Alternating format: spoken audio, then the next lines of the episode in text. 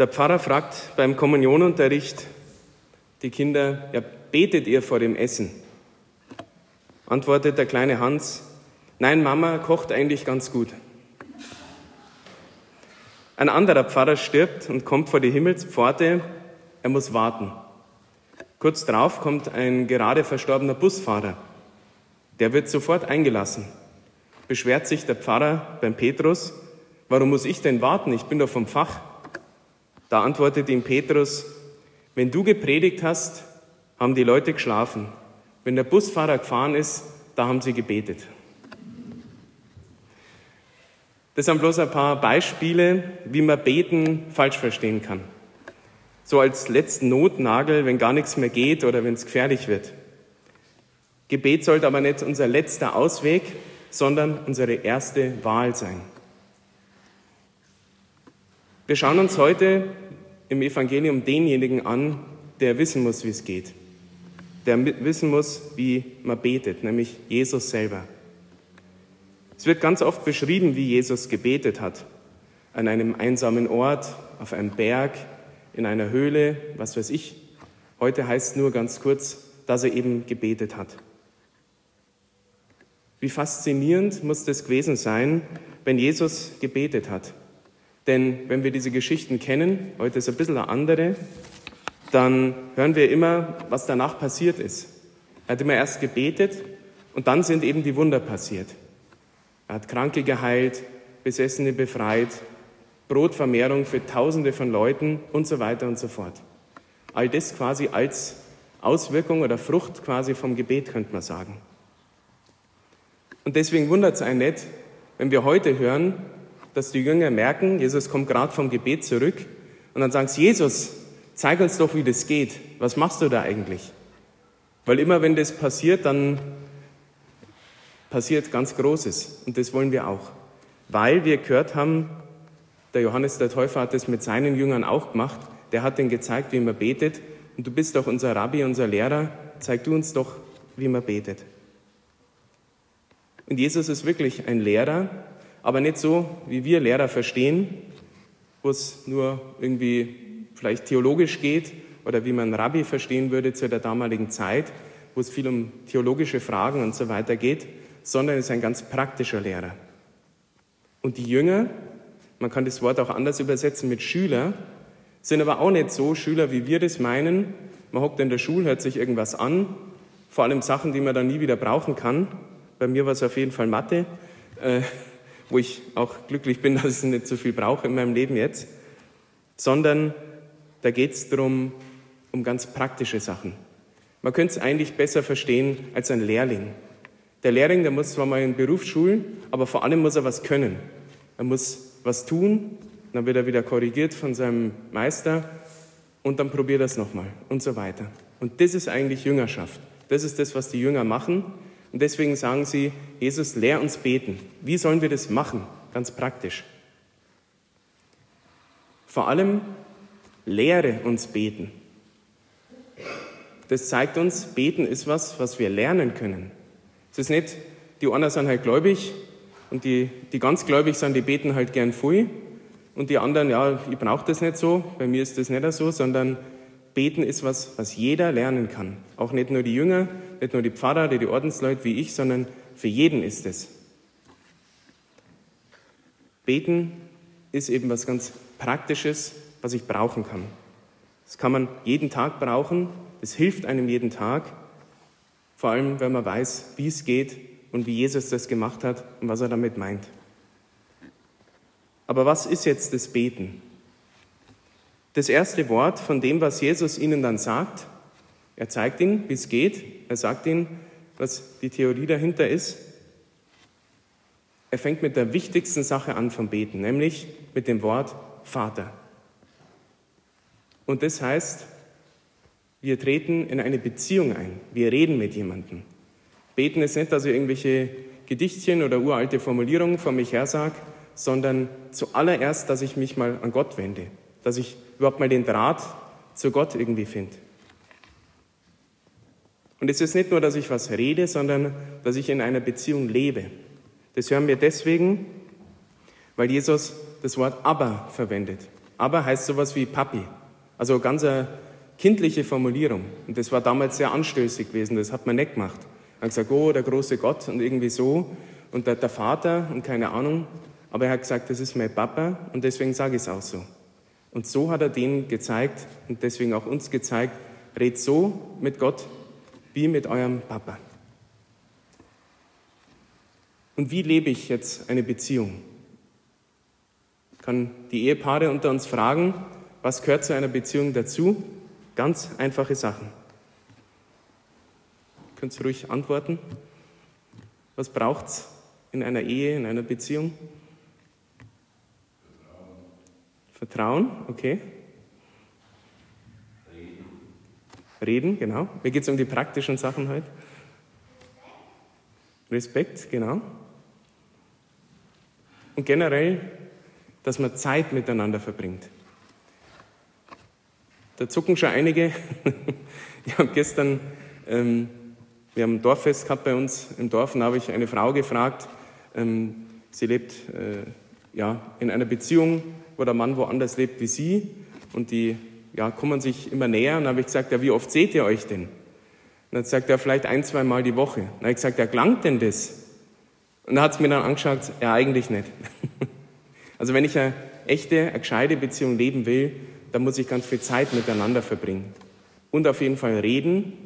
Zu reden gehört, dass ich respektvoll rede, dass ich im Vertrauen rede. Das heißt, dass ich ganz ehrlich und aufrichtig bin dem anderen gegenüber. Und das ist eigentlich das, was Jesus uns mit diesem einen Wort schon sagt. Wie wenn ich mit meinem Papa rede, so sollte man mit Gott reden.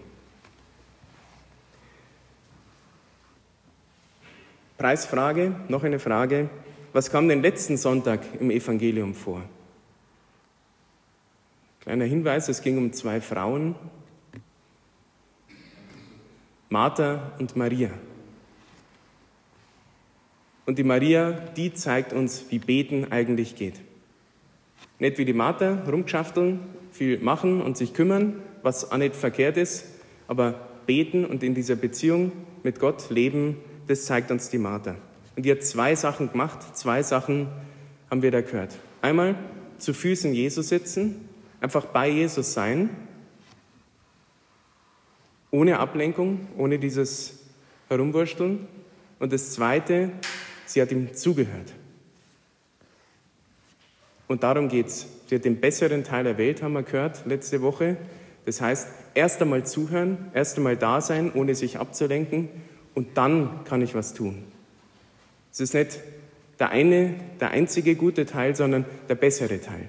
Das sich kümmern von der Martha, das kommt erst danach. Und was ich tun soll, das ist das, was Jesus mir dann eben sagt, wenn ich ihm zuhöre. Denn das Problem war ja letzte Woche, die Martha hat ja Jesus gar nicht gefragt, was er will, warum er überhaupt da ist, sondern sie hat sich gleich um alle gekümmert und hat dann eben gar nicht zuhören können, was er will. Und darum soll es mir heute auch gehen, wenn wir über das Beten reden. Vielleicht dazu noch eine kleine Geschichte. Ein Mann sitzt in einer Kirche und betet. Laut beschwert er sich bei Gott. Hey Gott, ich rede jeden Tag mit dir. Ich habe so viele Anliegen auf dem Herzen, ich habe so viele Fragen. Warum antwortest du mir nicht?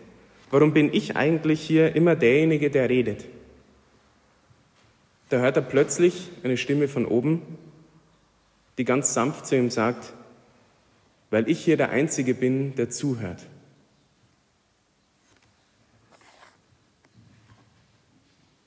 Wie höre ich eigentlich Gott zu, gerade beim Beten oder überhaupt in meinem Alltag?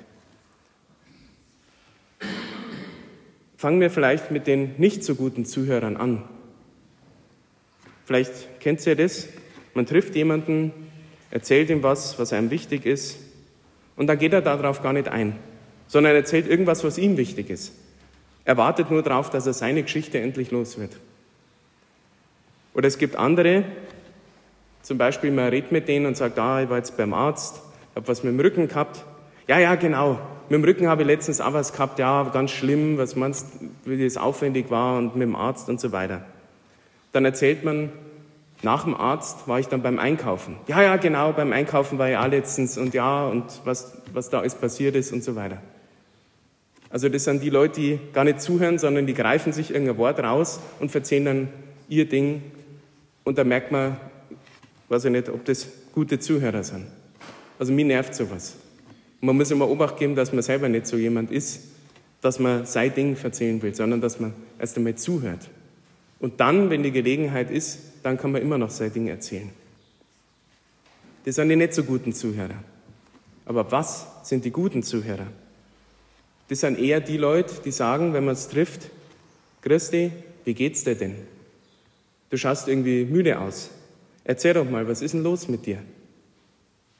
Und da merke ich, der interessiert sich für mich, der will wirklich wissen, wie es mir geht. Und er hört mir zu und lädt mich ein, dass ich meine Geschichte ihm erzähle. Zuhören ist letztendlich das ehrliche Interesse am anderen. Es ist nichts anderes wie gelebte Nächstenliebe. Und es ist Gebet letztendlich. Jesus zeigt uns also, wie es beten geht, vor allem auch, wie es zuhören geht. Er fängt mit dem Vater an, er nennt ihn Papa. Und er zeigt uns, dass diese Beziehung zu Gott, dem Vater, ganz wichtig ist. Jetzt ist das Problem aber dabei, wen stellen wir uns denn davor? Wer ist denn dieser Vater für uns ganz persönlich? Und da gibt es eine ganz problematische Sache, denn die meisten von uns haben das Problem, dass sie nicht so einen idealen Vater gehabt haben. Ich auch nicht. Ich glaube, fast keiner kennt es, wie ein Vater in idealer Weise sein sollte. Und das Problem ist, wenn wir dann glauben oder zum Glauben kommen oder wenn wir das Beten anfangen, dann stellen wir uns automatisch, das ist so ein innerer Prozess, automatisch vor, dass Gott Vater ist, so wie ich meinen Vater erlebt habe. Und da gibt es immer so diese Extreme, die aber ganz viele kennen. Entweder der Papa hat extrem viel gearbeitet, was weiß ich, nach dem Krieg oder irgendwie einen Hof aufbaut oder sonst irgendwelche Sachen gemacht, hat kaum Zeit gehabt. Und es ging nur um Arbeiten und zack, zack. Oder der Vater war sehr streng gewesen, weil es vielleicht auch ums Arbeiten gegangen ist. Gerade bei uns ist Arbeiten einfach so ein hoher Wert, dass man immer was tut, dass man bloß nicht irgendwie zu gemütlich wird, dass man bloß keine Zeit verschwendet und so weiter. Und wenn ich dann zum Glauben komme, kann es sein, dass ich meine, ah ja, der Herrgott, der hat ja auch keine Zeit für mich. Der hat so viel zum Tor, in der Welt gibt so viele Krisen und was weiß ich, da muss er sich viel lieber darum kümmern, wie um meine kleinen Probleme. Oder es könnte sein, dass ich mein Gott der Vater, der ist so streng, der schaut mir die ganze Zeit zu, dass ich alles richtig mache und wehe, wenn ich irgendwas vergesse. Also wir merken, so wie wir Vaterschaft gelernt haben, das beziehen wir ja ganz oft auf Gott. Aber Gott ist eben nicht so. Er ist so, wie Jesus uns das zeigt. Er zeigt ihn uns als einen liebevollen Vater, der sich um uns kümmert der uns erst einmal zuhört, der wissen will, wie es uns geht. Und der sich dann um uns kümmert.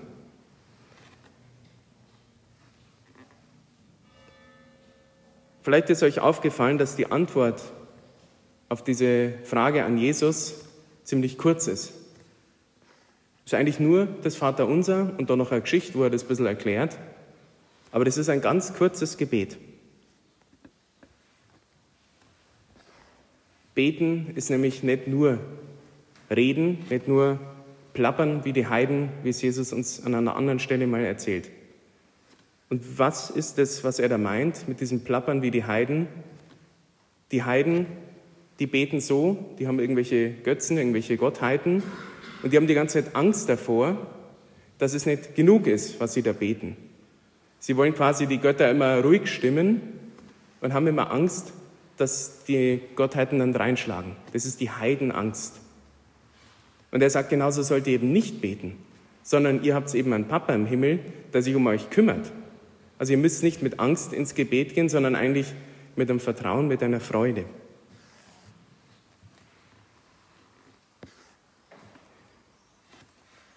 Ich darf heute ein bisschen überziehen, weil ich eh bloß einmal da bin.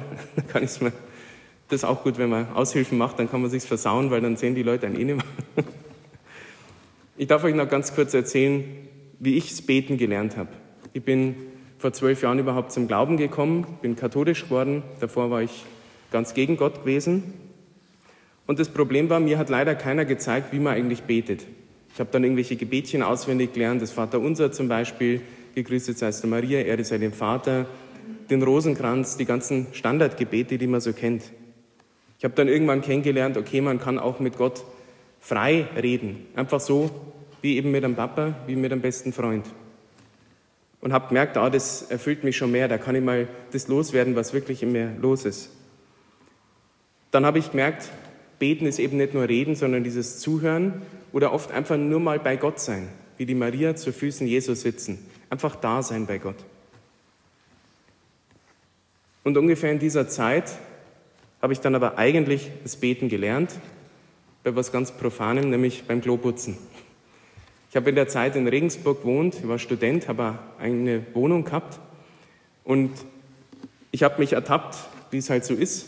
Ich habe so mein Klo geputzt und habe so die ganze Zeit meine Sachen kommentiert, so ein bisschen wie ein Selbstgespräch geführt. Und wenn man alleine ist, dann macht man das sogar laut manchmal und kommentiert halt alles Mögliche, was man jetzt macht und was man jetzt noch machen muss und dass das so nervig ist oder was weiß ich was. Und in dem Moment ertappe ich mich dabei bei diesem Selbstgespräch und denke mir, mit wem rede ich da eigentlich? Davor habe ich doch schon erfahren und in der Zeit habe ich viel darüber gelesen, wie das ist, dass Gott in uns lebt. Seit der Taufe ist er schon in uns drin. Und dann rede ich mit mir selber, obwohl er doch die ganze Zeit da ist. Für mich war Beten eben auch, ich gehe in die Kirche oder in eine Kapelle oder setze mich in mein Gebetseck extra hin und dann mache ich, zum Schluss sage ich Amen und dann ist der Herrgott wieder weg so in die Richtung. Und genauso ist es eben nicht. Gott ist immer da und er ist auch immer für uns da.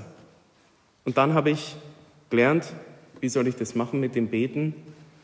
Immer wenn ich mich dabei ertappt habe, so ein Selbstgespräch zu führen, habe ich es umgewandelt in ein Gespräch mit Gott.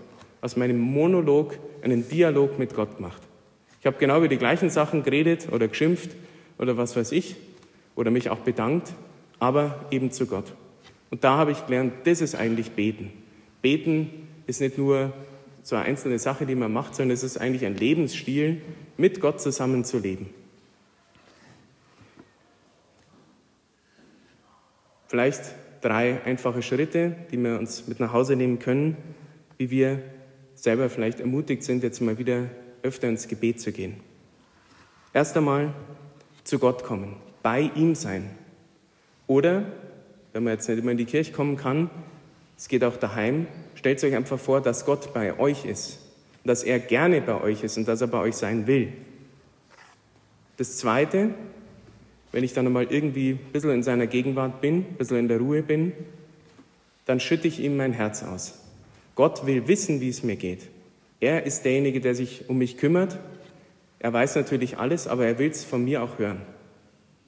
Und da kann ich alles rauslassen, auch die nervigen Sachen. Ich darf einmal schimpfen mit dem Herrgott, wenn mich was aufregt. Da darf alles raus. Lieber beim Herrgott alles ausschütten, wie bei den Nachbarn, beim Partner, bei was weiß ich wem. Und dann, dann fängt's Beten eigentlich vielleicht erst an. Nämlich, dann bin ich innerlich mal leer und dann kommt wirkliche Ruhe in mich rein. Und dann geht's Zuhören los. Und das Zuhören das ist, da muss ich eben leise genug sein, damit ich seine sanfte Stimme höre. Und dann kann es sein, dass ich auf einmal einen guten Gedanken bekomme, eine richtig gute Idee oder mir fällt eine Person ein, mit der ich schon lange nicht mehr geredet habe oder wo ich gehört habe vor einiger Zeit, dass der schlecht geht oder was auch immer. Und dann folge ich dieser Spur, diesem Gedanken, weil das sind gute Gedanken, das sind Gedanken, wo ich merke, dass ein Frieden dabei, eine Freude, eine Liebe. Und das ist die Stimme Gottes, der ich folgen kann. Und dann merkt man, dann macht's Beten richtig Spaß. Dann wird es spannend, dann wird es interessant. Gott, was willst du mir eigentlich sagen? Also Beten ist nicht unser letzter Ausweg, sondern unsere erste Wahl. Und Gott sagt uns alles, was wir tun sollen und er gibt uns alles, was wir brauchen. Amen.